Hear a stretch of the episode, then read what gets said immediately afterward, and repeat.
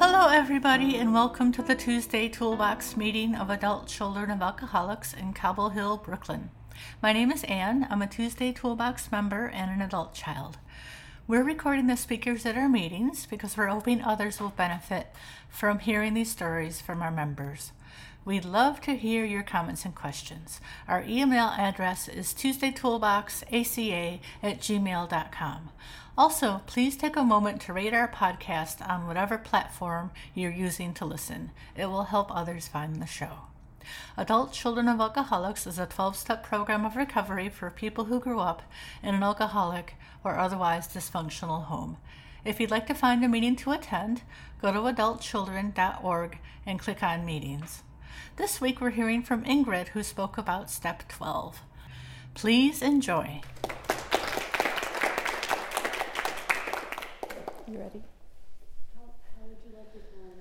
Can I get a warning uh, when I have 10 minutes left, 5 minutes left, and 1 minute left? Sure. Thank you. Hi, I'm Ingrid, adult child. Hi. Um, I'm really grateful to be here. Um, I've qualified a couple times on Zoom, and I realized sitting here I haven't qualified in a room in a very long time, and that feels um, that feels really special. So I'm just really happy to be here and grateful for this opportunity. Um, I want to share about the steps as a tool, and then I was thinking, actually, what I was thinking, I wanted to be a little traditional in December and share on the 12th step. Um, I always find it helpful to share a little bit of my story. I like hearing people's stories, so I'll talk a little bit about that. Um, I've been in ACA about five and a half years. It's my first 12 step program. I came in, I was thinking about it today. I think I had a pretty steady six or seven year period where I kept bottoming out in relationships, in relationships that uh, were kind of romantic, that I wanted to be romantic, that were almost romantic. Uh, some of them, I always say it's like bad checks that kept coming back. And as an ACA, I kept letting them come back and trying to be everything to hold on to them. Um, and luckily enough, uh, one of them was in 12 step recovery and pointed me to these rooms. So that that's what got me started on this journey. And um, and it's really changed everything because I, I always say coming in like I you know I'm one of those people who spent some time in therapy really resisting any kind of connection to my family of origin. I just thought I needed to figure it out. I thought I needed to get a little smarter like smart enough to like outsmart myself and um, and in ACA it just it gave me this whole other path it has given me this whole other path and language and set of tools to understand and name and feel and heal and attend to you know what happened and one day at a time, no longer have to be a reactionary adult child, um, just in like a really painful pinball game in my life. Um, I had an older brother, there were two of us, and then, of course, my parents. Um, my dad was bipolar. Uh, he was sort of the classic codependent. He was very emotionally incestuous. I learned that term in these rooms. Um, he was very manipulative. I always had just like sacks of guilt just in how I thought about that relationship and how I related to it. Um, my mom was kind of more classically the addict, I guess. Um, my dad was also a drug dealer. He grew and sold pot. My mom was one of his number one clients. And she later she abused alcohol. Um, she was kind of emotionally unstable in some cases. Uh, my brother eventually was diagnosed as schizophrenic, and he was very emotionally volatile. Um, so there was a lot of fear, there was a lot of secrecy because of the drugs. I think there were some affairs that I don't quite know about. Um, and that, you know, that's okay. Because I think what I've learned in this program is it's, it has been hard for me to have compassion for them as individuals. I do have compassion for anyone who lives with this disease. And um, I feel, I believe I might never know, like, quote unquote, what happened to them. Um, but the evidence is kind of all over their own kind of adult child behaviors, and that I come from a, a long line of codependence on one side and a long line of substance abusers, primarily alcohol, on the other side. And so, you know, what happened to me is um, I developed these traits. Um, I was a perfectionist. I was a straight A student. I loved, I sort of loved school because it was the only thing that gave me structure and validation. Um, I was very self sufficient. I, I continue to be, but I'm quite better at it. A great isolator. You know, just all the traits and the other side of the traits as well. Thank you. Um, yeah, so I qualify. and um, I do want to talk a little bit about step 12. Um,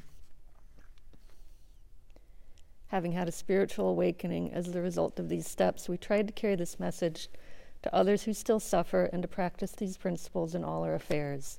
I guess I want to say for the newcomer and for anyone else that, like, the steps are worth it.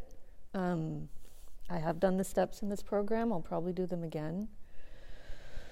I, you know, I came into these rooms and really had no idea how to talk to people. So I just started announcing I wanted a step study group as a way of tricking people into talking to me.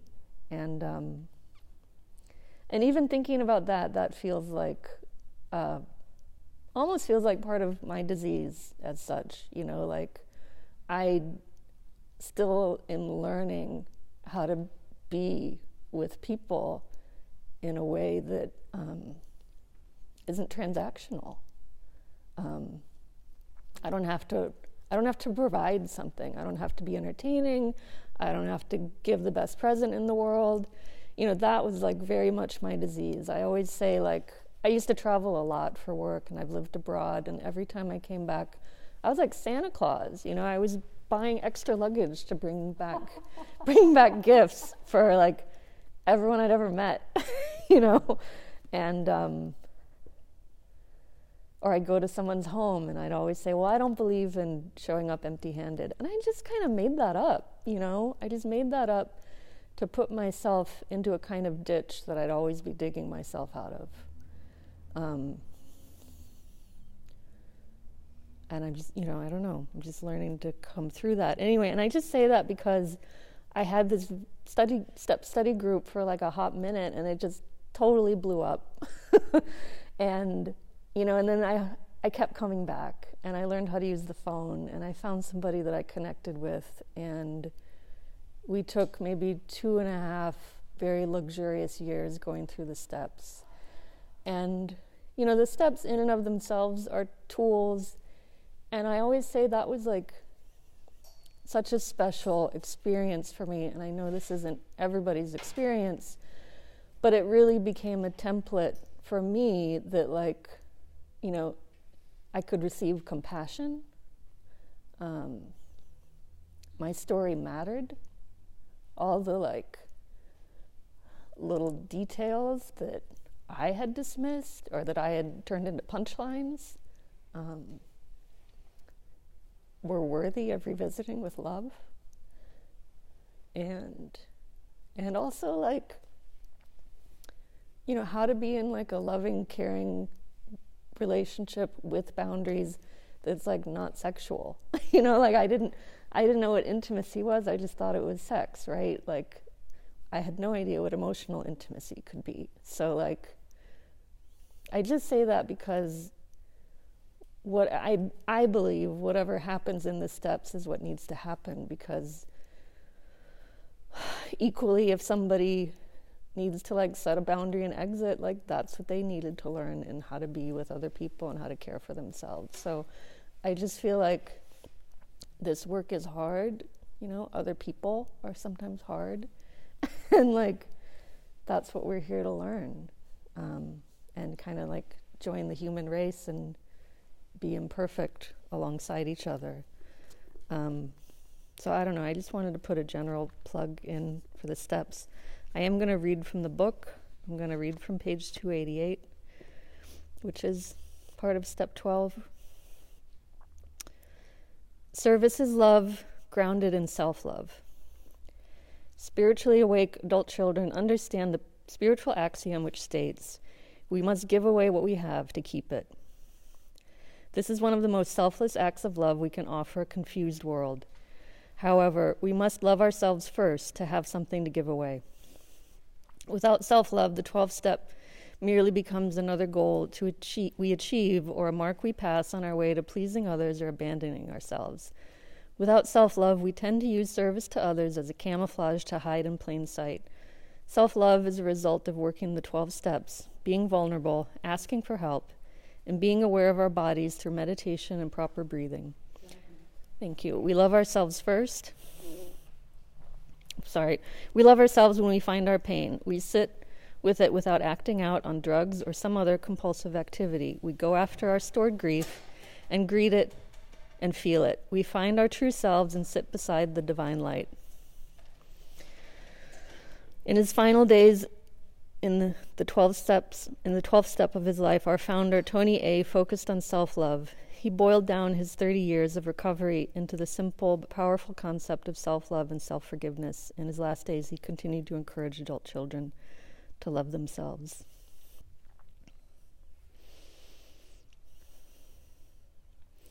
I'm just going to skip ahead because i know i'm running out of time. On 289 it says, By loving ourselves, we see there is more love in the world than we realized.